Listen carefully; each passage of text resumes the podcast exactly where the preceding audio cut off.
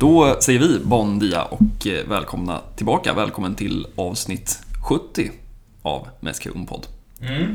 Jämnt eh, och fint. Ja, något typ av jävla jubileum. Ja, 7-0. Det, eh, det känns alltid lika stort när vi kommer upp i någon form av liksom jämn siffra. För det känns som att jag vet inte, podden, det, den hänger på en tunn tråd liksom. Ja, Men den, den kanske inte gör det. det vi, vi är här och vi vi, fortsätter. vi kämpar på. Eh, Ja, men något typ av eh, lite högtidlig stämning Mm. eh, har vi här idag. Får Och, klippa in en fanfar eller så. ja.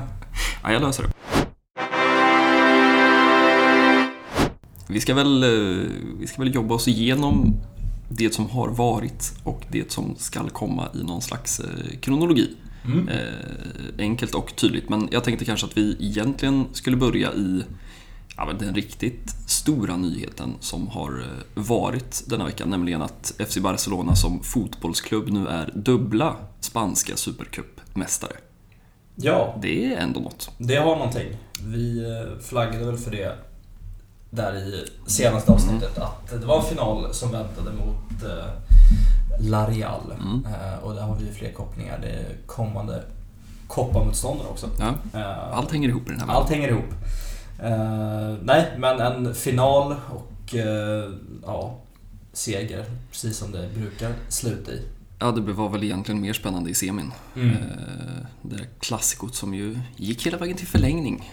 Eh, Det hör väl inte till vanligheten att Real Madrid står upp under 90 minuter i alla fall. Eh, Men eh, Victoria där och ganska klara 3-0 i, i finalen mot La Real. Aitana Bonmati med två mål. En, en fotbollsspelare det också. Nej men mittfältare som om man inte har sett mycket feminin så är hon verkligen en att hålla koll på. Mm. Har väl tagit ännu fler steg framåt nu när Alexia Putellas har, eh, är skadad och Mm. har varit det i ett tag, bra tag nu. Så eh, ja, nej, hon har ju verkligen växlat upp och är väl kanske den starkast lysande stjärnan på det där Mm. mittfältet i alla fall. Och eh, ska eh, herrarna ta fler titlar i vår så är väl förväntningarna på damerna betydligt mycket större. Eh, och det är väl också en liga som... Eh, ja, de ska ju tillbaka in i, i lunken nu. Eh, notera att de ska till våra personliga favoriter Levante Las Planas som Mm. spelar, spelar ligafight här i, i veckan. Eh, och följer sen upp mot Granadilla Tenerife. Man måste nästan tjuvläsa. Det är inte de riktigt klassiska eh, storklubbarna än. Det är väl, vi har väl varit i den här diskussionen förr, men om man jämför med engelsk fotboll till exempel, som ju, och för all del svensk fotboll där de stora klubbarna på här sidan har, har insett eh, det där så, så känns det som att eh, de spanska eh, klubbarna fortfarande ligger lite bakom där. Det finns väl en charm att man kan åka och möta Levante Las Planas i en eh, högsta divisionsmatch också. Verkligen, verkligen. Eh, Det kan ju vara lite upp och ner, väl kan man säga, riktiga Levante, kan man, kan man kalla dem det? De är ju bra på damsidan, Ja. men inte alls på här sidan. De ramlade väl ut förra säsongen. Mm. Men eh, så, ja, det finns något där för, för alla. Men ehm, ja, jag vet inte, jag ska inte svära på att det någonsin har hänt att, att man blir dubbla spanska supercupsmästare på samma, eh, samma år. Man, man tänker sig att, just framförallt för att herrarna har varit så svaga eh, Ja, de senaste åren. Men, men samtidigt så har herrarna varit starka och då funderar man på vad damerna har pysslat med under den tiden. Eh, Precis. Det kanske är något man borde gå tillbaka i och eh, titta i, i de där historieböckerna. Ja, men du har väl egentligen alldeles rätt, i alla fall i närtid, att damerna har ju växlat upp under en period när herrarna hade någon form av, eller vi kanske fortfarande är mitt i en sådan, men Mm. någon liksom, en sportslig kris. Mm. Eh, Och eh, dubbla supercopa med. Det är väl, det är större. Ännu större, den där segern i Saudi. Ja. eh. Får man ju säga. Vi bara bygger på den där Ja, titeln som vi pissade på på förhand. Verkligen. verkligen. Eh, fina, fina Saudi Cup. Eh, ja, men man vill väl ändå börja, börja högt. Vi och högt. eh, vi kan väl också fortsätta ganska högt. Vi avslutade ju senast i någon slags eufori över ditt scoop här om helikopterresorna ner till den spanska exklaven där i, i Nordafrika. Just det. Eh, Och eh, helikopter blev det. Eh, Och tre pinnar tänkte jag säga blev det inte, men avancemang blev det. På ett ganska komfortabelt sätt, får man ju säga. Ja, det var ju... eh, vi flaggade för att vi kanske inte skulle vilja se någon Intercity-repris med långa 120 minuter mm. och med förlängning och allt sånt där. Uh, och uh, nej, Ceuta de bjöd ju väl inte på något större motstånd egentligen. Mm. I en match där man, som vi också var inne på, valde att rotera. Men där ja, Lewandowski knäppte in två bollar och han är ju avstängd i ligan så mm. det var ändå kul att få se han fortsätta hålla hov i de där offensiva straffområdena. Vi måste väl prata lite Frank Kessi också. Denna succéinsats med ett mål och två ass. Det är nu det, är nu det flyger. Eller Då, uh, ja, Alemani han har väl liksom klickat varenda intersamtal efter den där matchen och, och, sagt att det inte blir någon affär. Uh, nej, men det är väl sådana här matcher som de här spelarna ska kliva fram och, mm. och ta chansen. Liksom. Mm. Gör man en bra match i kuppen så får man liksom chansen, ja, kanske inte från start i en ligamatch därefter, men man får väl ett längre inhopp. Och så. Ja, vi noterade att han hade spelat till sen en halvtimme i alla fall mm. mot, eh, mot Getafe här i, i, helgen. Och vi noterar väl mål på både Ansu Fati och Rafinha, eh, på tal om spelare som, som gärna ska leverera i den här typen av, eh, av matcher. Vi ska väl återkomma en del till dem när vi pratar lite Getafe. Men jag kan väl bara fylla i som du säger, det, det, det viktigaste kändes väl det var att spela 90 minuter och inte 120 minuter. Nej. Eh, det är lätt att sitta i efterhand och, och tänka att man ställer av de här gängen med, med fem bollar, men eh, nej, vi har ju sett eh, både mot Intercity och vi har sett andra lag snava den här säsongen och vi har ju sett Barca ha problem i de här matcherna förut också. Men ja, man har ju fått en, det är svårt att kalla det något annat än en räkmacka fram till den här kvartsfinalen. Eh, där man då ska möta Larial som vi ju ska, ska återkomma till. Det kommer bli en, eh, eller vi hoppas väl att det ska bli en fantastisk fotbollsmatch på, på många sätt. Eh, vi noterar att Angel Alarcon fick göra den där debuten. Han fick det. Även om det kanske mer var för, för protokollet.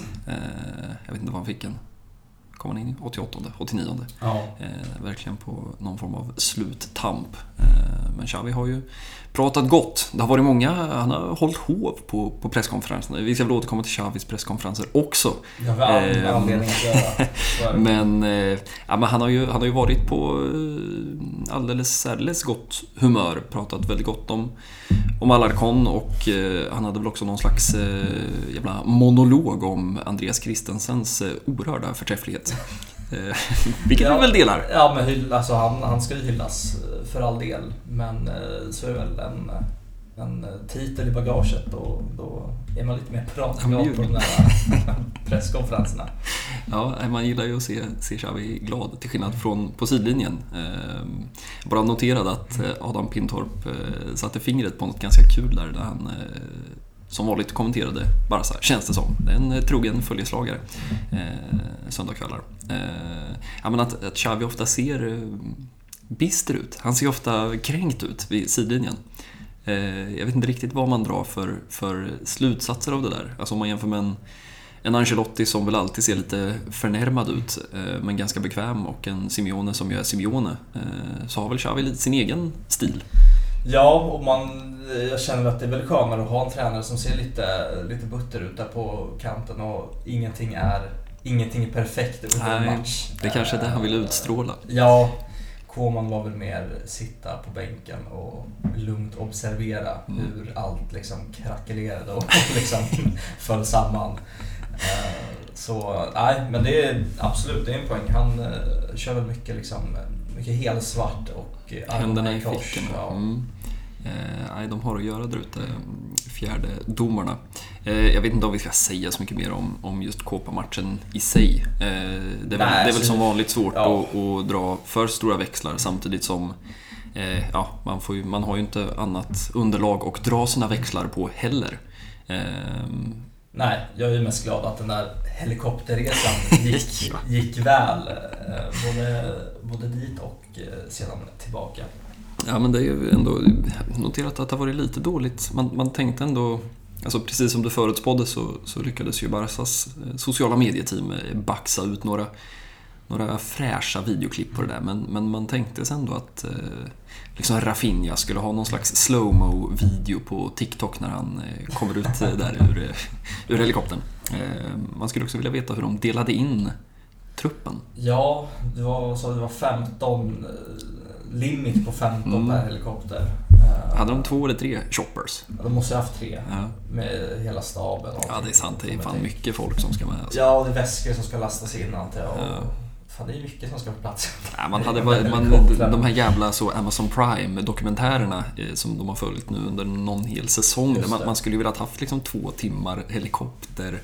Eh, Åttondelsfinal i kåpan. Ja. liksom. men det är kanske är svårt att sälja in till Amazon Prime. ja. Eh, de förstår inte riktigt eh, storheten i helikopterresor till spanska exklaver i Nordafrika. Vi får väl se när Xavi framförallt, men kanske Barca också då, får återvända till Ceuta nästa gång. Eh, Mm. Jag vet inte vad du, vad du sa senast, det var 20 år senast eller något? Ja, eh, Nej, inte riktigt. Nej, 09 han, eller vad Han hade ju sa? två gånger, 2001. Så det var ju Ja, just det, Men sen 2010 också. 10. någon gång. Ja, men det är... Med, pepp. Ja, Så. men säg att det är 10 år till, till nästa gång då. Eh, Meske un podd avsnitt 772. Ja, 2033, då, då jävlar. Sitter vi och pratar Ceuta igen. Nej, det känns lite, lite deppigt att, att lämna Ceuta bakom oss. Eh, Jag vet inte riktigt när man skulle få anledning att, att prata om Nej. dem i, igen. Vi får ju hoppas på att man, att man drar den där lotten liksom. Ja. Nej, de ska ju, de ska ju trockla sig fram dit också. Eh, Men vad fan, sen sitter man här om ett år och så är det Ceuta borta igen. Eh, noterar ju med glädje att eh, La Real-matchen spelas på Camp Nou också, vilket väl Xavi också var ganska tydlig med att han... Ja, nu är det dags att, att spela på riktigt. Ja, många bort... Det är väl så att man... Alltså i alla de här matcherna så kan man ju lottas som hemmalag Mm. oavsett eh, vilken man ställs emot. Och det är så i den där första omgången också. Ja. Alltså. ja. Det är väl ingen brittisk övning där det svagare laget alltid he- liksom, ha hemmaförvaren. Mm. Eh, Så eh, man skulle väl kunna ja, ha mött Ceuta till exempel på Camp Nou. Ja.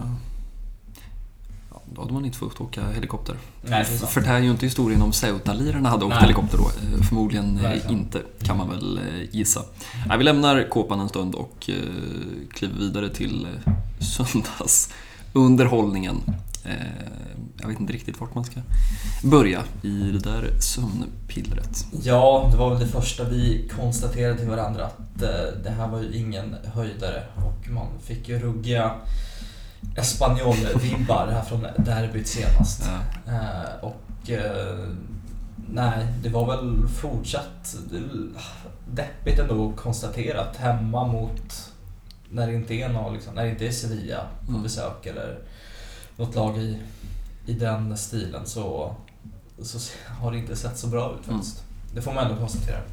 Nej, och ändå... mm, Ja, det, det, jag tycker också ofta att det syns när de här typen av prestationer kommer efter, redan efter kvarten, 20 minuter och, och eh, kanske också ganska ofta mot den här typen av lag som Getafe. Även om det inte är ett Bordalas Getafe längre så är det fortfarande ett ganska, ganska primitivt Getafe får man ju säga. Fast de har jävla fina fötter ändå. Jag tänkte på det här liksom med Kalle Alenia och eh, framförallt Peremia.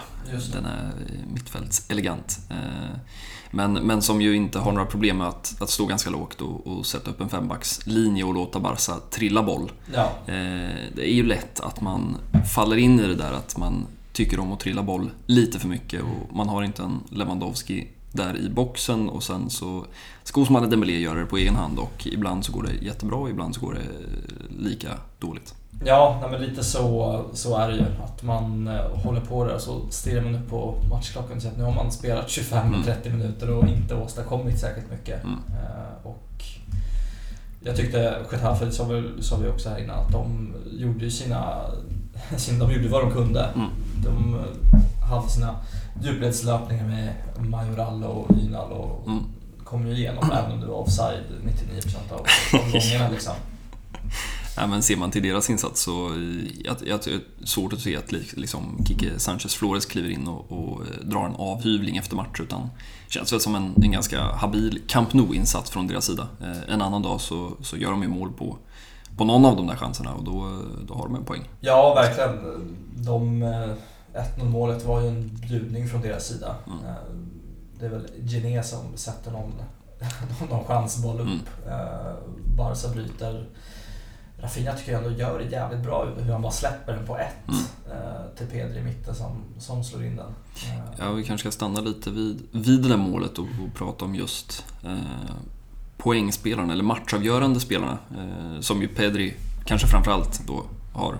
Vi har väl pratat om det många gånger förut, men att eh, det kanske är världens mest silkeslena fotbollsfötter just Mm. nu. Men, men att det också är fötter som gärna får avgöra fotbollsmatcher. Och eh, herregud, det är han ju på god väg att, att göra både eh, nu och då, känns det som. Ja, verkligen. Notera att det här var första gången som han gjorde mål i två raka matcher Mm. för Barca. Det säger väl något Ja. om hur, han, hur hans poäng och målgörande har sett ut Mm. Tidigare Mm. är eh, den här säsongen.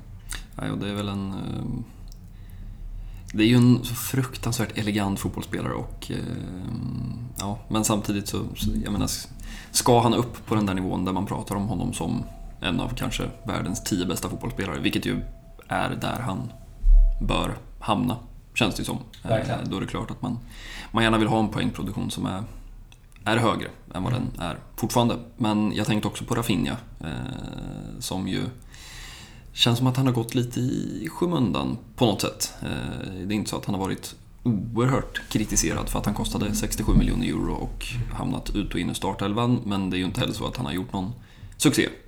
Eh, Nej. Utan det är, han hamnar lite på mellis på något vis. Ja, han har väl hållit sig liksom tillräckligt ljummen någonstans för att Mm. undvika den där kritiken.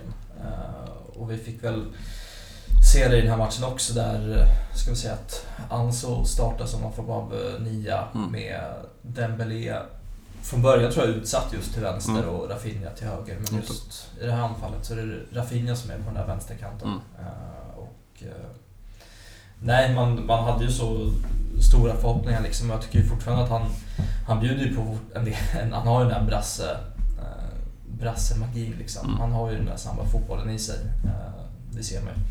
Men eh, det där sista, att få fram det. Han ska ju vara en, en avgörande spelare som, som gör mål. Liksom. Mm. Nej, och samtidigt så, så tänker jag att ja, det- en insats som, som söndagens är väl ganska talande för hans eh, liksom tid i, i Barcelona hittills. Han är ju inte speciellt lyckad i spelet. Eh, men tänker man tillbaka och tittar, ja då är det ju han som spelar fram Pedri. Eh, det är han som gör det där målet i Osasuna. Eh, det är ytterligare någon match där det väl är Lewandowski som knoppar in ett alldeles utomordentligt inlägg. Som väl också är matchavgörande vill jag minnas. Så att han, han har ju ändå varit där. Även om det inte är tillräckligt många gånger såklart. Och även om han inte har fått kontinuitet i, i spelet, i det öppna spelet Nej. på samma sätt. Men det är väl, är väl lite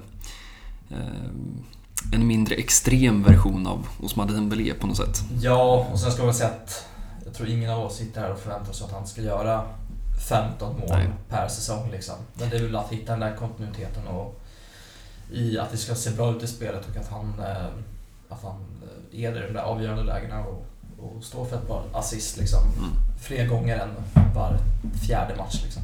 Ja, Jag satt och, och tänkte på det idag, det, man, hur bortskämd man var. Kanske framförallt med Messi, Neymar och Suarez-trion när man hade liksom tre spelare som, som kunde göra 20 baljor och uppåt på samma ligasäsong. Eh, nu är man glad om en ytter gör tvåsiffrigt liksom. Mm. Och Osman Dembélé kommer väl komma upp i tvåsiffrigt, känns det ju som kanske, i ett ligaspel. Och då kommer man ju ändå vara imponerad. Eh, men även om man tänker tillbaka på, på liksom när spelarna hette Pedro eller Alexis Sanchez eller David Villa. Eh, ja, det var en annan, en annan tid helt enkelt. Ja, nej men att någon form av fronttrio alla står på liksom 20 plus Mm. liksom, mål och assist inräknat. Det Ja, Man funderar på liksom hur många, men det, det, det var väl en, en tid också där man kunde göra sju mål i en sån här match. Ja. Eh, utan problem och, och sen spelar de fram varandra och då har du helt plötsligt eh, liksom, eh, alla kliver av med två plus två i, i en hemmamatch på Ja, Camp Nou. ja, men det är väl så det brukar se ut i, i PSG nu med Mm. två tredjedelar av den där trion och, och Mm. Mbappé. Det är Mm. liksom, kollar man en live score app efter en eh, ligamatch i ligan så är det liksom Messi till Neymar och Mm. Neymar till Mbappé och Mbappé till Messi. Liksom. Det är Gavi och Lewandowski Ja. i Barcelona. eh, på en lite annan nivå kanske. Eh, ja, men vi, vi kanske ska prata lite Ansu Fati också. Eh, som ju fick chansen i den där nya positionen eh, på grund av att Lewandowski fortfarande sitter, eh, vad säger man, inte sitter kvist, eller han sitter kvist, in kvist ovanför kvist. Mm. Han är avstängd. Eh, Det här är väl andra matchen nu som han Mm, avtjänade på, för, på, ja, på sitt straff. Och det fanns väl inte så mycket att eh, välja på, eh, om man ska vara riktigt ärlig. Med tanke Nej. på att eh, Ferran Torres också sitter där, eh, Mm. avstängd. Eh, så, ja, det, jag vet inte vem man skulle ha, eller hur man skulle ha. Det är klart att någon, jag vill minnas att Osman Dembélé har spelat nia någon gång. Eh, Ja, det skulle till någon riktig, liksom, något riktigt nytänk i så fall. Ja, eller Gavi eller Pedri som någon slags falsk nia. Eller, men, men det är klart att Ansu Fati var, var det givna valet. Eh, Men eh, ja, jag, jag tyckte att han såg... eh, Det känns som att vi alltid sitter här och, och pratar om hur Ansu Fati rör sig. Eh, Hur ser den där kroppen ut? Eh, Håller det där knät? Och eh, jag tyckte att han såg ganska flytande ut. Mm. Eh, Men han rörde ju heller knappt bollen. Nej, han hamnar ju i någon form av ingenmansland liksom. Han, han är ju inte den där targetspelaren eh, som Lewandowski eh, är. Och eh, han är ju inte heller den som, som tar bollen vid mittcirkeln och, och driver upp och tar sig förbi två, tre spelare. Eh, och då blir det någon form av liksom mellanmjölk och det, ja, det var inte många gånger han, han hade bollen kändes som under de där 90 minuterna. Nej, nej det såg nästan eh, uppgivet ut eh, på slutet. Han hade väl sista typsparken i matchen där som var ganska talande när han vred upp en boll på, på övre etage på... Ja, då, ser- man ser, ja det här kan, han, han ser ju liksom hungrig ut. Man märker att han vill, han vill göra liksom mål. Han vill, han vill visa upp sig. Mm. Men så när han ska skruva in den liksom i bortre, det man, man ser framför sig så Mm. är det någon snedspark och upp på liksom 15 Mm. plats, alltså 15 raden på läktaren istället. Ja, men vi har väl pratat om honom förut också som, som någon slags eh, momentumspelare. Eh, och jag satt och tänkte på det under matchen då också när man, när man tittar tillbaka på vad han har gjort den här säsongen. Eh, om man slår ut de där poängen han har gjort på sin speltid, ja, men då är det ju siffror som är liksom väldigt respektabla. Eh, men, men om man tittar på när och hur han har gjort mål så är nästan alla de målen på intuition. Eh, Mm. Alltså det är en boll som dimper och han klipper till ungefär. Eh, Det är som att han inte hinner tänka riktigt utan att det där finns bara där Ja. på något sätt oförklarligt vis. Men, men att när det väl ska när det väl ska göras i lugn och ro så, så är det som att det inte riktigt finns där. Eh, vilket väl kan ha många förklaringar. Allt ifrån att han faktiskt inte har haft regelbunden speltid till skador, till självförtroende, till eh, det är väl många det. parametrar som, som hänger ihop. Ehm, Men eh, allt eftersom den här våren fortlöper så känns det ju som att vi kommer sitta här och prata mer och mer om en Ansu Fati som... Ja, att, att det börjar bli dags eh, på något sätt och att, att kanske tiden inte rinner ut för att jag tror att han fortfarande har ett väldigt högt förtroendekapital. Jag tror inte bara det är något Xavi säger på presskonferenserna, eh, till skillnad från vad han säger om Ferran Torres Mm. till exempel. Ehm, Men, men någonstans så, så finns det väl också en, en stund, ett ögonblick, en tid när man måste börja leverera också. Ja, för annars kommer vi ju se honom falla i den där liksom anfallshierarkin. Mm. Sverige. Nu har han väl haft eh, turen med sig att eh, en som Ferran Torres inte alls levererar. Mm. Eh, för i så fall skulle ju han absolut kunna gå före en Ansu Fati om Mm. han hade varit het. Mm. Nu är det ju de två som slåss om de där platserna bakom Lewandowski i mitten eller om det är någon ute på kanten. Och Mm. än så länge så är väl Fati ändå den där solklara fyran Mm. som ska in i det där tremannaanfallet. Det, jag menar herregud, det kommer ju spelas så pass mycket matcher under våren också så att det är klart att han kommer få sina minuter men... Eh, Det är ändå en nummer 10 i Barcelona Ja, man pratar om liksom man funderar liksom på just det där med, med att få kontinuitet och ja, jag, jag har också svårt att se eh, det, Tanken slår mig ändå att vad, vad skulle hända om du satte Ansu Fati i Borussia Dortmund en vår? Eh, lät honom spela 25 matcher i rad, eh, låt honom vara skadefri. Sen, det är väl en spelare som inte funkar väl inte riktigt att göra så för att det är ett namn, det är ett tröjnummer, det är en status som kanske inte riktigt tillåter det där. Men eh, nej, man ställer sig ändå frågan hur man ska lösa den där ekvationen. Eh, för att det är klart att som det är i nuläget, och det hade väl varit annorlunda och det är väl det som är lite extra synd också, att han hade den skadeperiod som han hade när han hade den. Eh, för jag menar, skulle det ha varit förra våren, eh, eller framförallt förra hösten, där man har en, en liga som är bortblåst, ja, men då är det klart att man skulle kunna spela Ansu Fati och ge honom en hel vår. Mm. För att ge honom. Men, men nu har man en ligatitel att spela om och då är det klart att en Lewandowski med ett ben ska spela. Ja, så är det. Eh, Så är det. Så att, ja, nej, det har ju inte, och det är väl sen gammalt vid det här laget, att det inte är mycket som har gått Ansu Fatis väg egentligen alls sen, jag vet inte när, man kan gå tillbaka med att allt, allt började. Jag tänker på den där ligapremiären säsongen 2021 måste det ju vara, när han smällde dit två bollar på Villarreal och man tänker att eh, nu är det bara att spänna fast sig för att nu blir det världsherravälde. Mm. Eh, och det är väl den hösten som skadorna kommer. Eh, och eh, ja, man undrar ju vad som hände i det där operationsrummet. Eh, för någonting gick ju uppenbarligen fel.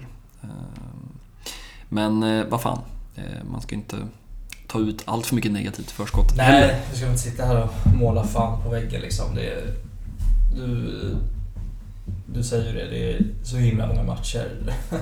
den här våren. Eh, vi kollade på spelschemat och vad är det? det Ja, det är Det är fruktansvärt. liksom fem matcher på, på tio dagar eh, här framåt. Och då är det oundvikligt nästan att han, han kommer få den speltiden. Liksom. Mm. Sen är det bara att hoppas att det, att det släpper. För det är Mm. väl det, mycket av det som det handlar om. eh, Självförtroendet och, och hitta tillbaka till den här instinkten som han är som jag tycker ändå är hans eh, trademark lite. Mm. Det blev ju tre pinnar, eh, för att återvända till, till matchen. Eh, och det finns väl inte så jättemycket att säga från och med att Pedri gör det där målet till att eh, Ja, man kanske ska nämna Marc-André Ter Stegen också när, när Pedri bjuder eh, Borja Majoral. Ja, han bjud, håller ju på att bjuda tillbaka liksom. Men eh, helt horribel hemåtpassning liksom. Eh, och nej, Ter Stegen, han, han ska ju hyllas. Han är ju där hela tiden. Mm. Eh, även om Getafe hade väl såna här tre frilägen i första halvlek som aldrig var offside. Mm. Men där han är på och räddar varenda en liksom. Mm. Eh, även om eh, domaren tar liksom fyra minuter känns det som att lyfta på den där flaggan. Eh, Så eh, nej, han eh, fortsätter att göra det riktigt, riktigt bra. Och, eh, nej, det känns fan tryggt bakåt. Det gör Ja, det känns eh, nästan overkligt att sitta och, säga det. Jag vet inte hur många bollar han har släppt förbi sig i La Liga, men det är ju sensationella siffror. Jag vet Ja. inte om det är en 6-7 Jo, men bollar. jag tror det är sex bollar och ja, vad, vad, blir det sen? 13 noll med nollor eller något sånt där. Mm. Liksom. Ja, det blir väl en Samora för honom i, i vår. Eh, Kan han nog räkna hem Om det inte börjar läcka, läcka ordentligt. Eh, ja, men hyllas, hyllas den som hyllas bör. Verkligen. speciellt efter att man satt och, och funderade på tal om skadedrabbade spelare och eh, ja, en, en tung säsong och sen operation på det. Och, eh, det, är, eh, det är imponerande. Och en ny hårlinje. Mm. Bara en sån sak. Ja, Eh, den går starkt. där i- Den, den går i starkt. pannan. Den är svår att, att inte se. Nej. Eh, nej, men jag vet inte man, om man ska säga så mycket mer om, om matchen. Eh, vi, vi sitter väl alltid här och pratar om hur... Eh, att, att, att lida. Hur, hur dåliga Barca är på att lida. Jag vet inte vart vi lägger den här matchen på, på lidelseskalan.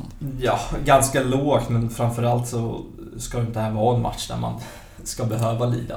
Eh, Nej. Precis som eh, det där derbyt i slutet på året mot eh, Espanyol. Mm. Eh, Matchen ska egentligen vara avgjord efter 60-65 minuter tycker man. Mm. Eh, Och eh, det är väl bara ett underbetyg att, att det inte blir så. Eh, Ja, sen kan man väl också säga att, eh, eller man måste väl ändå nämna också att Getafe var ganska uddlösa. För att bara ha, jag menar 1-0 1-0, det räcker ju med. Men, men det kändes ju inte som att det var någon riktig forcering från Nej. deras sida. Så- heller så- riktigt, så av är det någon anledning som jag inte riktigt förstår. Lika lite som, som Barcelonas insats. Men herregud, tre, tre pinnar blev det och det är väl såna här segrar som vinner ligor. Ja, och eh, det någonstans. får man väl vara liksom tacksam för. Det kommer man väl vara eh, om en vecka liksom att man saknar sin bästa målskytt och, Mm. och allt vad det innebär. Eh, då, då är det de här tre poängen som, som gäller bara liksom. Ja, jag vet inte om, om man kan prata om någon slags... Om man ska försöka titta på säsongen som, som helhet, om man kan prata om någon slags Prestation. Det känns som det har varit ganska många sådana här matcher. Eh, även om man har tappat poäng i, i liksom ett Barcelona och man har torskat ett klassiko. Eh, nu är väl ingen av oss några XG, eh, varken fanatiker eller mästare. Men eh, det känns väl bara rent, eh, om, om, jag ska prata på volley, som att det har varit ganska många sådana här matcher där man har känt att okej, vi plockar med oss en trea, men eh, det, det skulle kunna ha blivit ett poängtapp. Absolut. Eh, och jag, jag vet inte vad man ska ta, vart man ska gå i den diskussionen därefter. Om, om det är ett styrkebesked eller om man ska tänka att snart så måste det vända. Snart så knoppar eh, Gené in en hörna i en Mm. sån här match eh, och så är det 1-1. Eller ska man tänka att det är en mental styrka som inte har funnits förut? Eh, jag vet inte, jag har inte riktigt eh, kommit hela vägen. Nej, så jag tycker väl mer att det är något oroande att det har hänt så, så pass många gånger nu. Mm. Och det verkar också vara någonstans att det är liksom på Camp Nou som man verkar nöja sig med, med, med någon form av minimikrav. Mm. Eh, Bortaplan känns det som att man är så jävla påkopplade och man har väl ändå, om man förbiser det här eh, höstklassikot så Mm. har man ett jävla, en jävla streak liksom Mm eh, på just bortaplan. Eh, Men eh, ja, mer oroande att det, det är ändå på Camp Nou som man ska kunna ta vara på den där stora breda planen och, och alla ytor som, som, som den ska ge liksom. Ja, man hade väl velat ha... Eh, sen kan man väl till viss mån prata om att, eh, att det spelades ut mot Ceuta, men, men man skulle ju vilja ha en radda sådana där matcher där man, där man fick känna att eh, man släppte lite på tyglarna och att det kunde få bli, bli en, en, tre, fyra bollar framåt. Eh, sen sitter man här och, och önskar mycket när man är i, i, herregud, i en trepoängs ligaledning när vi närmar oss februari. Eh, så att kanske, kanske börjar man ställa, ställa för höga krav. Eh, men kanske är det också där, ja, det är ju där någonstans man vill att, att Barcelona ska vara också. Det är väl, det är väl dit Xavi riktar, eller siktar på något vis, misstänker jag också. Men ehm, ja, vad fan. Än så länge så, så tickar ju treorna in och då kanske man ska sitta ner och, och vara tyst. Och som du sa också, det är väl, kan väl vara värt att stänga Getafe-matchen med att bara konstatera igen att, att man saknar Lewandowski igen och att man vinner igen. Eh, det är väl något man inte ska... Man ska nog inte underskatta eh, Nej. vad han betyder, både i form av målskytte men också i form av att man inte överhuvudtaget har den spelartypen. Som du också sa, att Ansu Fati ja, det är en helt annan fotbollsspelare av förklarliga skäl. Jag menar, sen kan man ha en Luc de Jong där fram, men, men att ha en... Ja, det finns ju en anledning till att det inte finns så många Robert Lewandowskis i, i världsfotbollen. Eh, Och det är klart att det är svårt att ersätta honom. Ja, verkligen. Han, han är ju både den där targetspelaren som kan brösta ner en, en, liksom, en utspark från Ter Stegen och Mm. samtidigt kombinera sig med om det är antingen Dembélé eller om det är Rafinha eller om det är Ansu Fati. Liksom. Mm. Eh, Och han vet ju exakt vilka ytor han, han ska vara i när han, när han behöver bara, liksom, rulla in den. Mm. Eh, Och eh, det är ju en rätt så stor skillnad på honom och Ansu Fati. Liksom. Det kan vi nog klara av att konstatera. Men vi kan också konstatera att han ska spela fotboll igen nu i veckan. Om vi ska använda polacken som brygga Mm. in i denna... Jag vet inte när man riktigt eh, senast var så... Eh, det är klart att det, det alltid är mäktigt med ett klassiko. Eh, men rent spelmässigt och fotbollsmatchmässigt så måste jag ändå säga att det var länge sedan jag var så, så laddad på förhand som inför denna cup-kvartsfinal mot Real Sociedad. Ja, nej men det är fint motstånd som kommer på besök och som du säger, man är väl lite trött på de här 1-0 mot Getafe och Mm. 1-1 mot Espanyol. Eh, man får ju hoppas att de tar sig i kragen och liksom kan lägga in en högre växel när, det kommer krävas, för, för det kommer det att göra. Eh, som blir ett kärt återseende mellan Lewandowski och Gilmanzano som jag noterat de spanska tidningarna kör på. Ja. Det var ju han som eh, eh, dömde den där matchen. Mm. Eh, Pikés sista match också. Ska Ja, inte ska- det.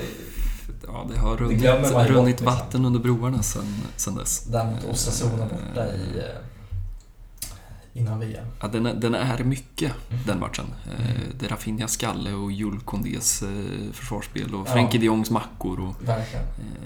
Eh, Gilmanzanos lilla egna eh, verkstad. Eh, nej, men vi, vi kanske bara ska inleda med att eh, lyfta eh, lite på hatt för eh, Larials eh, säsong som ju är... Sen har de också i sig att kollapsa under våren. Men eh, fram tills nu så är den ju fullständigt och totalt sensationell på alla plan. Verkligen. Alltså de, de har ju Champions League-platsen i, i påsen. Eh, och det är bara att fortsätta att bära den. Alltså de har väl, jag vet inte vad det är, 10 poäng ner. Ja, de är ju liga trea. Mm. Eh, De har eh, precis sju poäng ner till eh, Atletico Madrid på fjärde platsen och Mm. ja, lika många poäng ner till Villarreal på... Mm. Ja, för Betis tappar poäng i helgen va? Ja. Nej, men, ja, man, man slutar ju aldrig att förundras över och folk som, som undrar då varför, varför man ska titta på spansk fotboll. Eh, Ja, men Larial är väl ett rätt bra argument att bara kasta ner i den där eh, argumentationsgrytan. Eh, Verkligen. Och de har ju också en bredd. Jag menar nu är Oyarzabal tillbaka och Sörlott ser ut som Zlatan Ibrahimovic och David Silva ser ut som David Silva. Och, Ja, Eh, Som Subimendi på det där mittfältet och Takefusa Kubo avgör derbyn och sliter av sig tröjor och eh, herregud, allt bara det, klaffar. det är mycket som verkligen är rätt. Ja, men då har man inte ens nämnt liksom Mikael Merino. De, de har ju en bredd framåt som är Bryce Mendes. Man kan ju Mm. hålla på... Jag förstår inte riktigt hur det här har kommit till om jag ska vara ärlig. Eh, Det känns Nej. bara som att det har... eh, Det är klart att allt har klaffat men, men ja, det finns ju också en spelartrupp som är av hög, hög, hög kvalitet. Verkligen. Och som är ja, åtminstone till hälften hemvävd också. Eh, och så har du en supporter som tränare som liksom har tränat alla de här grejerna. Det är liksom en solskenshistoria som, som, som gör att man eh, känner att eh, ja, det är synd att man hoppas på tre nu säger jag tre pinnar igen, men avancemang. Det Ja, verkligen. avancemang. Det, är ett, alltså det är ett formstarkt jävla gäng liksom. De har senaste förlusten i ligan är liksom 30 oktober. Mm. Och eh, det är inte många lag som kan stoltsera med en sån resultatrad. Eh, liksom. Eh, så det blir jäkligt spännande faktiskt. Ja, och det blir spännande att se hur de... De, de brukar ju... De brukar anpassa till sitt spel, men, men inte allt för mycket. Även när de, när de kommer till en gräsmatta som, som Camp Nou. Verkligen. Det, det är ju några lag som man alltid, eller som jag i alla fall alltid har. Eh, Celta hemma är väl också en sån här match eh, där man alltid känner att eh, det här kommer bli det här kommer bli roliga en och en halv timmes syn. Och vi hoppas väl att de ska släppa lite på tyglarna. Att Ja. de inte blir allt för, tuffa i sina försök att stänga ner Barca. Nej, och det här får man får tänka också att det här är liksom en riktigt, riktigt bra titelchans för Mm. klubbar som Real Mm. eh, Sociedad. Eh, det är, ligan vet man eh, är körd på förhand Mm. mer eller mindre. Eh, och visst kan man är de väl i någon form av position där de kan skrälla sig till någon, någon form av slutspel i, i Europa. Mm. Eh, I Europa League bör de väl ha hamnat någon Mm. gång. Där de var förra säsongen Mm. i alla fall. Eh, och då är väl kuppen där man kan utmana på riktigt. Visst eh, är väl det här den största nitlotten man kan åka på ja, men lite så. redan i en, i en kvartsfinal liksom. Mm. Eh, men det är klart de kommer gå för det här. Ja, vi ska väl bara nämna att de, de vann ju den där kuppen eh, i den där ofattbart mycket uppskjutna eh, derbyfinalen mot. Athletic Club som väl jag kommer inte ihåg vart man landade till slut, men, men man, man var ju så måna om att få se, eh, eller att låta publiken se den där matchen. Eh, och eh, jag vet inte hur, hur liksom jävla tillåtet det där är egentligen. Alltså den spelades ju ett år efteråt. Den, den var väl ganska tight på liksom den säsongens Mm. Mm. final. Ja. Det var kanske mer än en vecka mellan de två matcherna. Och det var väl liksom för att man då väntade och väntade och väntade och väntade och väntade på att få publiken tillbaka. Mm. Eh, och, eh, nej, men som du säger, det är klart att det är deras, eh, ja, vi ska väl inte säga enda, men, men överlägset bästa titelchans. Och det är väl också något som talar för en, en öppen match att eh, ja, det finns inte så mycket att förlora. Det, det är en match och eh, den ska spelas klart den där kvällen. Eh, och, eh, det finns inga tre pinnar att, att tappa utan eh, det är ju vinna eller försvinna. Eh, och ett, ett jävla test för, för Barca också, ska man väl säga. Eh, nu kom det väl rapporter idag om att alla de här spelarna som har varit lite tveksamma, eh, Araujo, man funderar ju på varför, varför klev Bald ut i, i halvtid i söndags. Eh, men eh, Frenkie de Jong funderar man också på, men, men eh, ja, det kom väl rätt eh, säkra rapporter där nerifrån om att det inte ska vara några problem med de där spelarna. Att det snarare handlade om att man man ville få dem redo till, till den här matchen. Eh, kan väl bara återkoppla för sista gången kanske till Getafe-matchen och bara notera att vi avslutade med mittbacksparet Erik Garcia och Marcos Alonso. Eh, jag vill bara ha det sagt. Marcos Alonso som hyllas, har Ja. vi läst också. Han Eh. eh, ska ha tagit på sig någon form av ledarmössa där i omklädningsrummet och Ja. ska charma Xavi. Så det är väl anledning till varför han kommer att få krita på ett nytt kontrakt. Ja, det lär ju Sergio Roberto göra också. Eh, Han blir inte av med dem där i första, i första taget. Eh, nej men det ska väl fan, vilken, vilken fotbollsmatch det ska bli. Och eh, ja, det kan bli en jävligt kul vecka det här. För, för sen i helgen då eh, behöver man ju inte åka allt för långt för att ta sig till Girona. Ja, det är väl det mysigaste, det snälla derbyt Mm. i, i Katalonien. Eh, kan man ju lätt säga. Ja, verkligen. Eh, Inte för att Piqué är med, men det var väl inte så många Shakira-ramsor när han var där på fina Montelivi va? Ja, jag har faktiskt eh, jag har ju sett Barca Girona på Camp Nou dock. Eh, också den där säsongen. Rutiga schackbrädet-säsongen. Mm. Eh, tappar poäng gjorde de då, Barca. Eh, och det finns väl också eh, mening att prata om min resa dit för att eh, Girona, de brukar ju kunna ställa till det. Precis som de gjorde den här decemberdagen, eh, vill jag minnas att det var. Eh, de är ju inte alls oävna, varken då eller även om de har varit nere och vänt i segundan sen dess. De är ju fan nykomlingar. Det är nästan som man glömmer det. Ja, verkligen. Eh, nej, men de har ett par riktigt fina spelare. Sen är de väl ett lag som har svårt att hitta den där kontinuiteten. Mm. Men uh, de slog ett Sevilla förra veckan. Ja. Sen, uh, sen uh, ja, förlorade de borta mot Villarreal. Men det var ju inte, det var väl så här hund, minut 101 Ja. som Parejo satte dit en straffspark. Liksom. De brände väl också en straffspark i så 95 typ tror jag. Ja. Moreno klev fram och, och, och brände. Nej men jag vet inte, de, de är väl typ i mitten, mitten va? Jag vet inte Ja. om de ligger 10 eller 11 eller något. Precis, eh, eh, elfte tabellen. Det eh, känns väl också som ett bra tillfälle att hålla koll på Arnau Martinez som vi har Mm. pratat om här i podden Verkligen. hela hösten känns det som. Eh, Som en potentiell lösning till den där högerbackspositionen. Han är ju born and raised i La Masia men eh, är ju en av de där spelarna som, som inte riktigt fick chansen och har tagit eh, någon slags liten oäven bakväg och nu får man väl ändå säga är högt ansedd, inte bara i, i eh, katalanska och blå-röda kretsar utan Nej. det har väl också gett lite, lite eko i något slags jävla fotbolls-Spanien. Verkligen. Ehm, även som, och vi pratade väl, vill jag minnas, om Christian Stohan Mm, förra veckan. givetvis gjorde vi det. Eh, Och eh, vi får väl se om han, han eh, kliver in från start, men eh, nej, de har ju lite sköna profiler. Or- Oriol Romeo, den här Ja, mittfältsherre. Eh, Glömmer man en?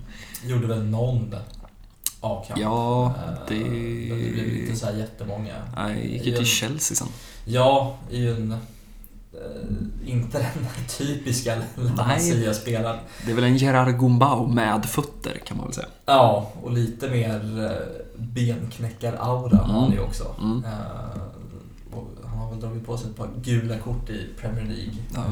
innan han kom tillbaka till La Liga och Girona. Ja, och mittbacken Santi Bueno, Mm. som ju aldrig tog någon plats i Barça B. Eh, det är väl den Uruguayan av honom och Araujo som, som inte tog chansen där, men, men som också har hittat någon slags eh, obskyr bakväg och nu är en La Liga mittback. Eh, alla vägar är, alla vägar bär inte till Rom, alla vägar bär till Girona. Eh, som en vis katalan en gång sa. Eh, ja, men det är väl bara att, att eh, konstatera att eh, den här ligakampen kommer väl att fortsätta in i, i ja, vi får väl se vad som händer när Europaspelet drar igång. Eh, men jag noterade också att Eh, att de spanska tidningarna noterade att Barca har liksom slagläge här om och om igen i och med att Barcelona kommer att spela före Real Madrid här mm. ett par ja, helger. Det, gillar de det här psykologiska ja, spelet, att så att Real då, sätta press ja, men på, potentiellt på... då liksom kommer kliva in med, med sex poängs eh, eh, avstånd upp där då eh, i den mån Barca fortsätter att ta, ta tre år. Eh, men det kommer ju krävas en, en, en helgjuten insats mot ett mm. Girona. Ja, det, Annat ska vi väl inte påstå. Ehm, men som sagt, eh, vi kan väl bara eh, pitcha för att hålla ett öga på denne Martinez eh, som väl lär ställas mot tufft motstånd oavsett om man får Rafinha eller Dembélé eller Ansu Fati på en kant. Verkligen. Kanske får han Gavi på en kant. Kanske och då, Gavi, då får, blir det åka av um, också. Ja, men det känns som det är en uh, fin jävla fotbollsvecka uh, framför oss. Uh, och därför så kanske vi väl ska då kliva ner i något slags jävla becksvart mörker och prata om allas vår Dani Alves. Ja, det här... Jag vet inte riktigt eh, vart man ska börja men man kan väl också ta, ta det i någon form av kronologisk ordning. Mm. Eh, men det kom ju uppgifter runt nyår om att han skulle ha begått något, begått, ja, men sexuella övergrepp mm. på en nattklubb i Barcelona. Mm. Eh, och sen var det väl ganska tyst, det var väl liksom någon form av uppgifter mm. Eh, vid det laget. Mm. Men sen har det väl gått jäkla fort. Mm. Det sitter väl nu i fängelse i Barcelona. Ja, han sitter ju häktad. Ja, eh. utan någon form av liksom chans att, att gå fri. Ja, utan chans att betala borgen. Eh, vilket man ju studsade till lite på. Eh, om jag förstått saken rätt så är det väl då för att han inte ska kunna lämna landet och till exempel då åka till Mexiko. Mm. Eh, på grund av då diverse såna här utlämningsavtal som länder tenderar att ha med varandra, eller inte ha. Eh, och det är ju det som eh, Mexiko hade ju Pumas som han mm. spelade i och tillhörde. För de mm. Eh, har ju gått ut och, och rivit kontraktet mm. öppet på en, på en presskonferens. Mm. Och det var ju just på en presskonferens innan och efter Barcelona-matchen mot Getafe nu i helgen som Xavi uttalade sig och det är väl det som har väckt starka reaktioner. Mm. Ja, men det är väl det som är ganska intressant också. Ja, verkligen. Eh, tänker jag. Sen ska man väl akta, eller vi ska väl akta oss nu för att eh, eller jag ska i alla fall akta mig, jag vet inte om du har, tar den på volley exakt vad det var han sa på den presskonferensen, men, men liksom andemeningen var väl någonstans att han han sa väl inte explicit att han tyckte synd om Dani Alves, men, men det var väl liksom den diffen i att eh, Xavi, borde ha pratat om offret istället för Dani Alves som var ja. kritiken. Eh, sen ska jag inte ens parafrasera exakt vad Xavi sa. Nej, jag, jag det, inte... det, det, ska jag också akta mig för att göra. Men du är ju helt rätt på det att eh, kritiken han fick var för att han inte tog eh, ja, men, tillräckligt kraftigt ställning mot den här typen av brott och det Daniel Alves har gjort. Mm. Och som du säger, eh, ha, ha offret i åtanke och liksom det perspektivet som såklart är det, det enda rätta i eh, en situation som det här. Mm. Eh, och därför gick han ut efter Getafe-matchen. Eh, och, ja, det var väl en regelrätt puder? Ja, bad om ursäkt och sträckte upp handen och sa jag borde ha varit eh, tydligare mm. Eh, och säga att brott som de här eh, är liksom eh, vedvärdiga och eh, jag ber om ursäkt till offret och till offrets familj. Mm. Och det, det, är väl helt rätt. Ja, jag vet inte om... egentligen skulle man väl kunna resonera som att liksom, ja, saken är ganska utagerad då. Jag menar, han har väl någonstans gjort vad han kan i det här läget. Eh, sen kan man ju alltid fundera på hur liksom, själva, själva processen har gått till. Om jag tänker mig kanske att det finns någon slags PR-ansvarig i klubben som har eh, rått honom till att eh, göra det här. Eller så har han suttit på, på eh, sängkarmen och eh, haft lite dåligt samvete och eh, då beslutat sig för. Jag vet faktiskt inte exakt, ska jag villigt erkänna, hur pudeln gick till. Om det var så att han fick en fråga på ämnet eller om det var han själv som faktiskt ville lyfta det. Ja, Eh, nej, det vet jag inte. Man tar ju bara del av citat. Det är ju sällan Ja. man ser eh, liksom rörligt Mm. eh, på det. För kontext så ska vi väl också säga då, vilket väl typ alla misstänker som lyssnar på den här podden vet, men, men att Xavi och Dani Alves har ju delat omklädningsrum i vadå, 10 år? Ja, Inte riktigt, men mer- från mer eller 2008 mindre. till 2016. Ja. Eh, och så då eh, Danis återkomst med Xavi som, som tränare under, eh, under våren. Mm. ju. Eh, och eh, jag vet inte, man, eh, jag bara not, eller liksom studsade på det här eviga José Mourinho-citatet som alltid dyker upp på Twitter i dessa sammanhang och kontexter. Och, jag, vet, jag vet inte vart det här kommer ifrån. Jag vet inte, liksom inte vilket sammanhang, men det känns väldigt så José Mourinho-kompatibelt. Men han, han pratar väl i, i någon mån om att ja, ni ska inte ha fotbollsspelare som idoler. Ni ska ha doktorer och, och läkare och lärare. Eh, det är de som bär ett samhälle. Ja. Eh, fotbollsspelarna är fotbollsspelare och de är inte alltid schyssta, schyssta personer. Eh, och ehm, jag vet inte, det ligger väl kanske någonting i det där. Eh, sen ska vi väl också säga att eh, den juridiska processen såklart måste få ha sin, sin gång där nere i Spanien. Och, eh, men, men med det sagt så finns det väl också en del för Barcelona som klubb att fundera på. Det är väl därför också det är ytterligare angeläget att prata om det i, i, den här, i det här sammanhanget. Jag menar, det är klart att man, man har, precis som när Ronaldinho till exempel har varit ute i, i blåsväder, nu har ju inte Dani Alves någon regelrätt ambassadörsroll i det här läget, eller han är ju inte heller kontrakterad av Barcelona, inte avlönad på något sätt. Nej. Men det, det är ju också en, en fotbollsspelare och en person som är väldigt tätt förknippad med fotbollsklubben Barcelona. Och, eh, sen är det väl kanske... Det kanske är hårt att förvänta sig att klubben på något sätt skulle gå ut och ta avstånd, åtminstone innan en dom. Eh, blir, blir en dom, nej men då, då kanske man ändå, och då misstänker jag också att kanske ändå klubben kommer att på något sätt kommentera saken. Eh, Men, men ja, Dani Alves är ju en spelare som mycket väl skulle kunna dyka upp i en VIP-box Jo, verkligen. eh, någon verkligen. gång. Eller som ju säkerligen eh, har, eller har haft eh, liksom relationer med många spelare och Xavi för den delen. Eh, sen vet man ju inte, man är ju tyvärr väldigt dåligt insatt i hur det där fungerar. Men man tänker det är ändå bara ett halvår sedan de, de ändå delade omklädningsrum. Eh, man misstänker att det, och framförallt med spelare som, som liksom Xavi och Sergio Busquets, Jordi Alba, alltså de som också har spelat tillsammans på den gamla goda tiden. Mm. Eh, man, man misstänker ju att det finns, finns ganska starka relationer, vänskapsband och man kan väl också misstänka att det kanske var därför Xavi också instinktivt uttalade sig som han gjorde där på den där första presskonferensen. Det. Ja, det blir spännande att se hur, eh, vart allting landar. Det, läser man eh, de spanska uppgifterna så ser det inte jätteljust ut. eh, Nej, det är bra. Det ska vi väl också bara säga något om. För honom. För eh, det senaste är väl att han har, eh, ja, i förhör Han har väl liksom ändrat sina utsagor Ja, han har kommit med liksom tre olika stories och Mm.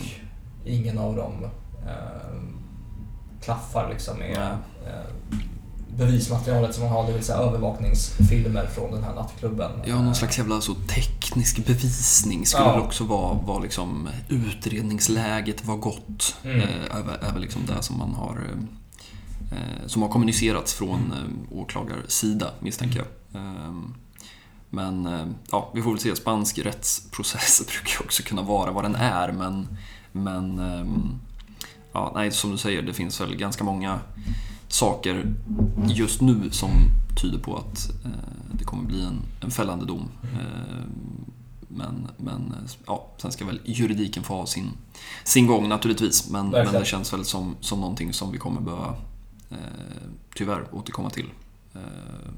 Eh, under, jag, vet, jag vet inte vad man ska förvänta sig om vi pratar ett par månader möjligtvis innan. Eller om, om man är, jag vet inte, det känns också som att liksom, spansk domstol också skulle ha någon sån liksom, snabb eh, väg för den här, den här typen av kändisärenden. Ja, det Eh, det känns inte helt... känslan. eh, det känns som också att det gått rätt snabbt liksom. Eh, nu bara efter nio år liksom. Mm. Så det är nog inte helt omöjligt att det blir en snabb process ända fram till slutet. Och förhoppningsvis så har väl Xavi lärt sig en, en läxa. Det får man hoppas. när, när dom väl faller oavsett vad den, vad den landar i. Mm. Jag vet inte riktigt om man, om man har något mer att, att tillägga om, om saken. Nej, det var liksom tragiskt. Man kan väl inget annat än att liksom, ta avstånd från det hela. Det visst. känns ju liksom sjukt alltihop. Ja, och det är Ja, det, det, känns som att det, det, man har inte varit så... Eh, jag tänker lite på liksom, sen ska man inte jämföra äpplen och päron, men, men just eh, vi pratade mycket om Gerard Piqué och vem man tänker att Gerard Piqué är. Eh, nu, inte, nu har inte Gerard Piqué begått något brott så, men, men just om man pratar om en, en fotbollsspelare som man har i den mån av liksom, tittare, supporter eller vad man nu väljer att kalla sig eh, så, så, skapar man ju en relation på något sätt till de här spelarna som framförallt de som man har sett spela i, i liksom tio år. Eh, och sen om det handlar om eh, ja, hur ser man på... Det, det, känns inte som att man som Barca-tittare har ställts... Jag, jag, kan liksom inte komma på någon spelare som, som riktigt har varit här, det är väl mer att man har sett liksom Mason Greenwood på mm. avstånd eller Thomas Partey eller eh, det finns ju ganska, tyvärr, Benjamin Mendy för all del. Alltså gott om exempel bara de senaste handfull av åren.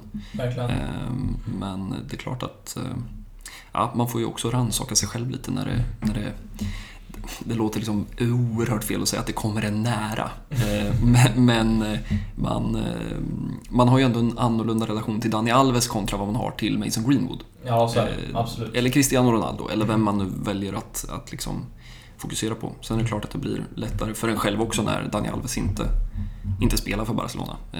Jag menar, hade det, hade det här varit för ett år sedan, eh, då hade väl ens moraliska kompass eh, kanske ställts på, på lite annorlunda prov. Eh, Nej, men det gör som säger, extra intressant där med att han, att han är så förknippad med, med klubben. Mm. Och utåt sett så har han ju verkligen varit någon form av liksom, ja, men det var good glä- vibes. Ja, liksom. men glä- glädjespridare verkligen. Ja. Liksom.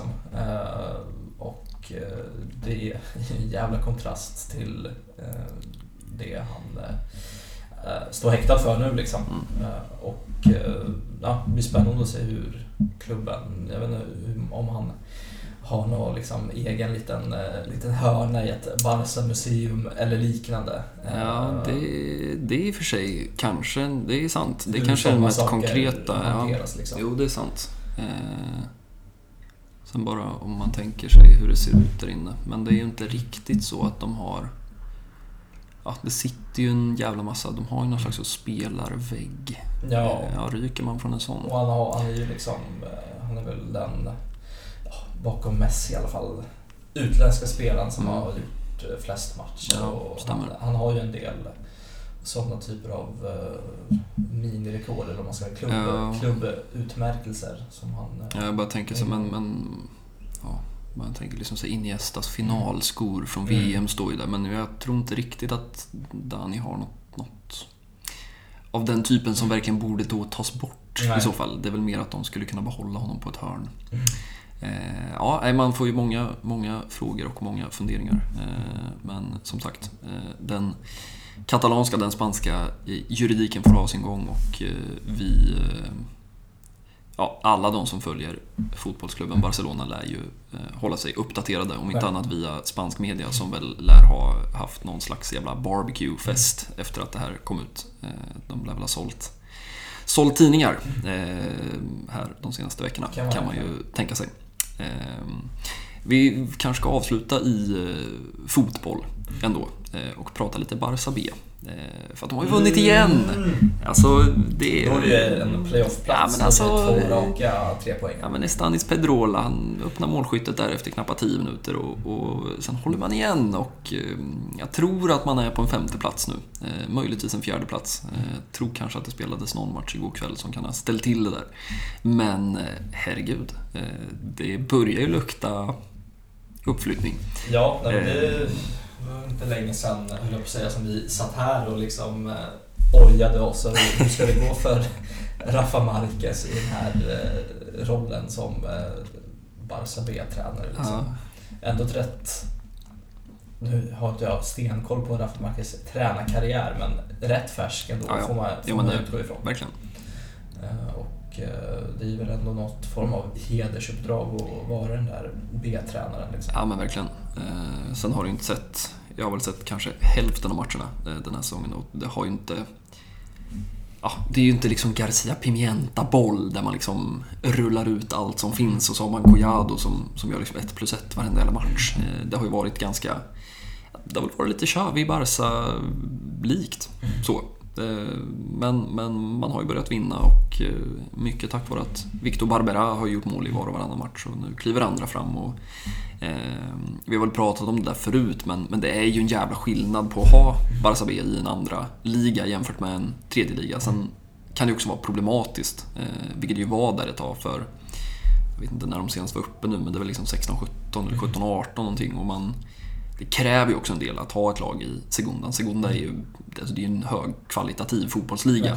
Eh, och eh, ja, det kan ju liksom slå bakvänt att man då inte släpper fram talangen utan att man värvar då 23-åringar som ska liksom hålla laget kvar. Så vill man ju inte heller ha det. Men samtidigt Nej. så, jag menar, kan du, kan du få fram en 4-5 spelare då som du verkligen tror på och som kan spela segunda fotboll i din egen organisation.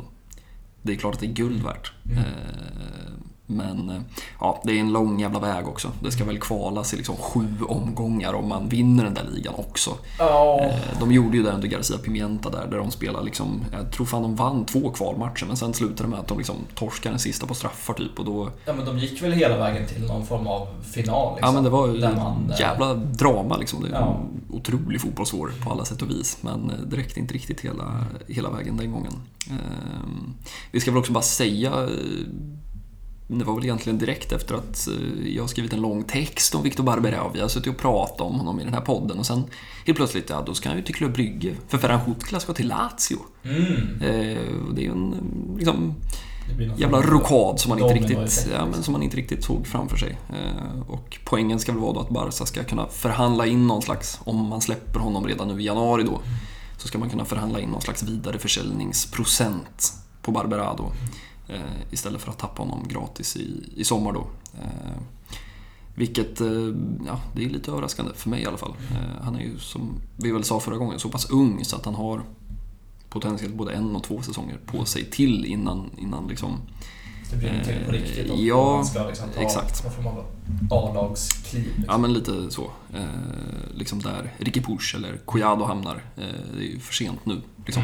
Eh, men han har ju en bra bit dit. Men eh, ja, kanske har sett vad Ferran Hutkla har hittat på där borta i Brygge.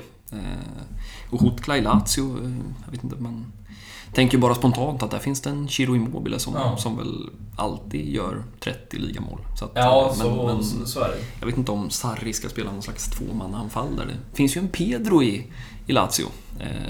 Bara Känns en, också en som ett, sak. ett stort steg. Ja, men det måste man säga. Från, från Belgien till Med all respekt för Club Brygge. A. liksom. Eh, ja. Men eh, ja, vi får väl se. Det, det, det har ju inte varit... Det har, inte, det har varit ganska tyst sen det där kom i slutet på eh, förra... Vad säger man? Liksom i, det var väl i fredags tror jag uppgifterna kom. Eh, så pratas det om Marco Asensio igen. Jag noterade också att det, har, man, det pratas om, om sommartransfer. Ja. Eh, Och eh, spontant är man ju lika, lika iskall till den värmen. Fram med motorsågen nu. Ja. Nej men det är klart man inte vill ha en Marco Asensio i, i Barcelona känner jag liksom. Det är varenda cell i kroppen skriker bara nej liksom. Det vill du förtydliga med all tydlighet. Ja, det, det, det kan jag göra. Ja, nej, det, jag ställer mig inte på någon annan sida. Eh, det är ju såklart en Bosman-övergång, vad det annars, som det pratas om. Eh, men nej, jag vet inte, det känns väl inte som att det skulle göra någon gott eh, egentligen. Nej, men det är riktigt, riktigt faktiskt vad man ser i vad han ska ge. Det är en spelare som... Alltså, det är en habil spelare på, på många sätt, men, Ja. det, men det är ju inte en spelare som, som man eh, nej, som man vill se i blårött. Och det är väl inte heller riktigt en profil som... som Nej, och det är ingen som skulle gå före någon som sitter, sitter nu liksom. Jag tar ju inte en Asensio för en Ansu Fati eller en Nej, Ferran Torres liksom.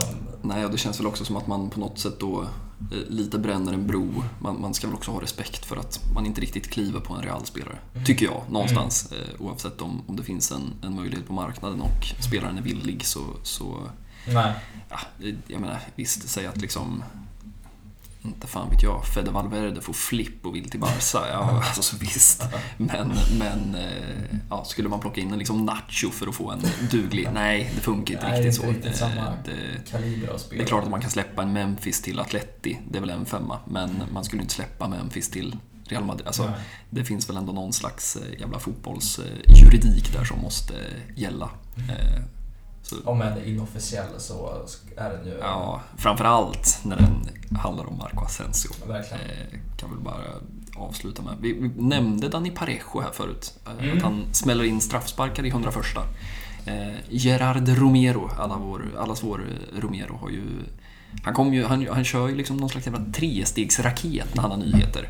Först kommer det liksom “Things are happening” eh, och sen brukar han då han, han ger en liten ledtråd. Liksom. Han ska vara en, eh, en pivoté, en defensiv fältare här. Mm. Inte argentinare. Eh, och sen kommer namnet och då är det Dani Parejo. Ja. Eh, och eh, det är ju knappast första gången han kopplas ihop med Barca. Ernesto Valverde har ju öppet berättat att han ville ha Parejo Ja. till blårött. Men så blev det ju inte. Och eh, nu har han ju blivit 31. ja, det är väl där jag landar. Jättefin innermittfältare, men ja, sk- skulle den affären ha skett så är det ju liksom ja, fem, sex, sju år för sent liksom. Känner jag spontant. Nej, det, det är väl också just... Eh, ja, jag, vet, jag vet inte riktigt hur man ska lösa honom heller för att ja, man måste ju köpa loss honom. Ja, han borde väl sitta på en Eh, rätt bra deal eh, i Villarreal också. Ja, och eh, det är klart att jag kan tänka mig att Dani Parejo inte skulle ha något emot att, att få en chans i en, i en storklubb, vilket han ju inte med mycket respekt för Villarreal inte har fått. Nej. Eh, Det har väl varit en spelare som, som kanske... Han, ju, han är ju fullständigt briljant, men, men också en spelare som kanske behöver en viss typ av miljö för att eh, verkligen skina ordentligt och det kanske inte är så många klubbar som varken vill eller kan ge honom den miljön. Eh, och det är väl Barca som kanske är en av de klubbarna. Men det är klart, skulle man lägga, även om du skulle få ner ett pris till 20-25 miljoner euro så eh, nej, det känns väl tufft alltså. Eh, tyvärr.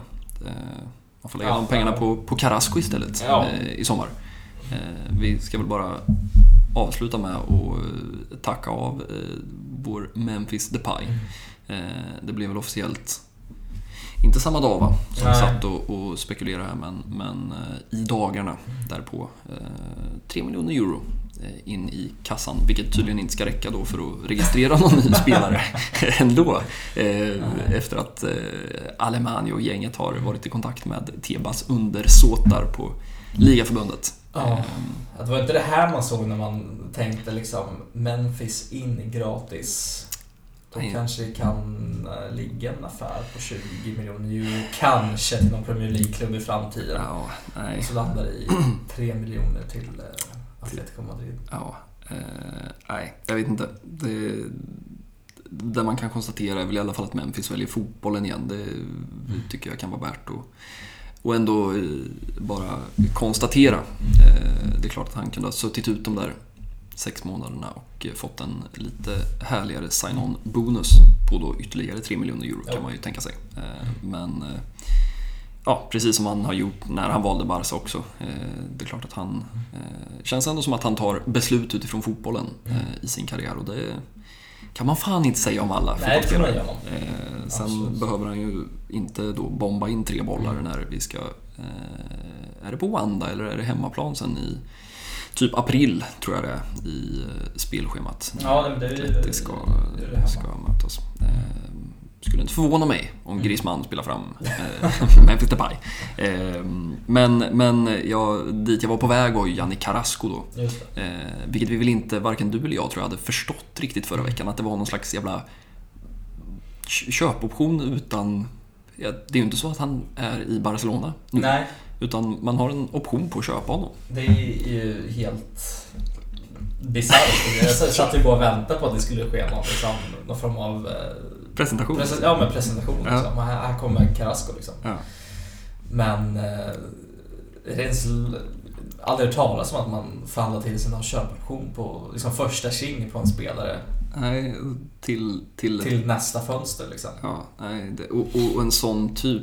För jag, jag vill ju minnas när man sålde David Villa eh, till Atletico. Då fick man ju också någon slags, inte till ett överenskommet pris tror jag, men då fick man väl första king på Saul och José Jiménez. Just det. Eh, men då var ju de, jag vet inte när det här är, det här är väl 2013 eller 2014 tror jag. Ja, Det är ju typ det 10 vara. år sedan. Ja. Så jag menar, då var ju de 20-åringar. Mm. Eh, och då, då fanns det väl någon slags jävla logik i det där, på något sätt. Alltså det känns kanske mer rimligt att få en sån där option på, på en talla. Carrasco är ju 29 bast liksom. Och han är väl i, någon slags, han ska väl vara i någon slags prime. Ja, Och det är Absolut. också något med att han då, antar jag, har gått med på att liksom, ja, ja, vi får väl se, så jag lirar väl på här med Simeone, jag får väl springa upp och ner och Kanske hamnar jag liksom. i, i Barca i sommar och han har ju gått ut och sagt i media att liksom, ja, jag skulle gärna spela i Barca. Ja. Men först så... Och sen så här, det är ju klart, det är ju ingen titel. Det vore väl kanske... Jag vet inte om affären hade gått igenom om Atletico hade haft liksom... Om de låg två pinnar bakom Barca. Nej. Eh, Nej, nu är det Atlet- Atleti som, som väl kommer få kämpa ganska ordentligt för att nå en Champions League. Mm. Jag vet inte om man ska liksom väva in det i ekvationen men, men det är klart att det är liksom... Ja, man, eh, det är ju Ja, uppseendeväckande verkligen. på många är så att sätt. så, så, liksom, ändå sett fram emot att se en Carrasco. Ja men alltså du framstod ju som taggad förra veckan. Ja, men det är så riktigt bra liksom, sett i truppen, vad man behöver, låg risk. Ja. Absolut. Och så...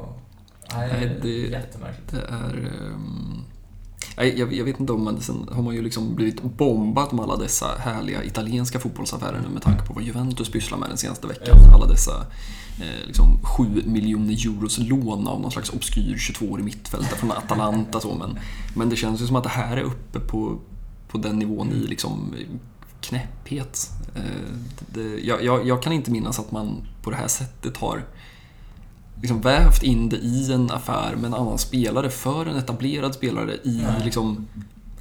Det är... eh, Jag får gärna twittra in Ja. ett förslag om det är någon som, som tar Som den på volley. Och, och liksom, men eh, ja, vi får, väl, vi får väl se. Jag har också lite svårt att tänka mig att man ändå väljer att punga då.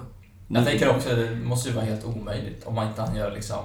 Måste ju ha vårens vår för att Ja, man ska sitta och inte. tänka att Carrasco, fan det är han vi måste ha. Ja men liksom en, so alltså en sommar, ja. man tänkte ju liksom att vi lånar in honom under våren, fine. Och sen eh, någon slags som Adama Traoré typ. Mm. Som liksom kommer och gör en pigg vår och sen tar man ett beslut och beslutet är nej. Mm. Typ. Men att man skulle betala, nu vet jag inte, de kommunicerade väl inte men det pratas väl om 15 eller 20 miljoner Ja. euro. Det, jag menar, det är väl ett okej pris. Liksom, det finns väl Premier League-klubbar som skulle kunna betala 25. Men eh, ja, att man skulle välja den prioriteringen i sommarfönstret för en Carrasco som då, liksom, att gör han ju nu också för all del, men han touchar liksom 30. Ja, Ja, det blir är Carrasco. mycket, mycket som kan hända på en vår liksom. Ja, det, men det blir Carrasco och Parejo i sommar.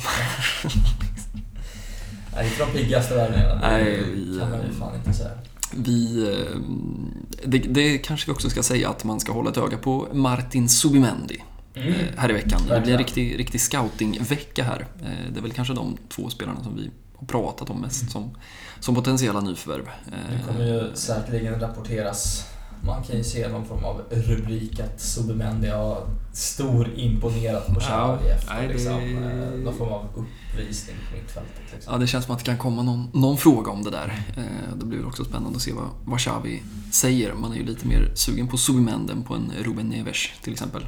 Eh, Verkligen. Med all respekt för den eh, långhårige portugisen. Eh, vi, ja, man får väl fan bara spänna fast sig och eh, ja, fönstret har väl inte stängt nästa gång vi sitter här, tyvärr. Men det känns väl som att det börjar bli dags nu. Ja, lite så. Man vill liksom inte att Alemani ska komma fram till några, ja, liksom, några mer trollformler i den där. Eh, jag tänker mig att han sitter på ett litet inglasat kontor där någonstans på Ja. ja. Ciudad Esportiva och eh, funderar på vad nästa... Jobba köpoptioner på Ja. spelare som inte kommer på lån under våren. Och liksom, vad är nästa drag? Vad, vad, Ja. vad kan vi göra här? Vi måste trolla med, trolla med knäna. Laporta står där i fönsterrutan och, och stirrar på honom. Eh, Men eh, vad fan, det ska spelas lite kul fotboll i alla fall. Man får vara, vara glad för, för det lilla. Eh, Och vi siktar väl på återkomst innan den där Betis-matchen. Eh, Det är väl Betis, Sevilla och är det Villarreal sen? Vill jag minnas. Och sen ska det ju Ja. spelas Europa League mot Manchester United. Så det. det är ju prövning på prövning på prövning. Någonstans ska väl den jävla semifinalen in, om det nu blir så. Ja, Eh, sen en semifinal där man ställs mot är det klart. vinnaren av eh, matchen mellan Osasuna och Sevilla noterade jag. Att Okej. man hamnade på den sidan Ja, det är ju ändå tacksamt, eh, får man säga. Ja, Med all respekt för Osasuna och lite mindre respekt för detta Sevilla på något vis. Eh, Med tanke på den säsongen de gör. Eh, Ja, men det är väl taget.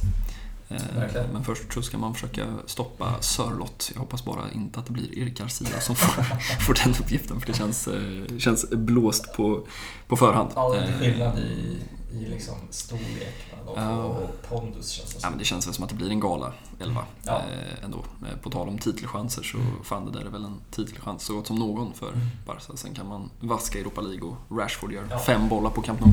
Eh, men det är en annan vecka. Vi säger på återseende om eh, ah, drygt en vecka då. Ja. Kan vi väl i alla fall eh, utlova. Tack för idag. Ciao. Ciao.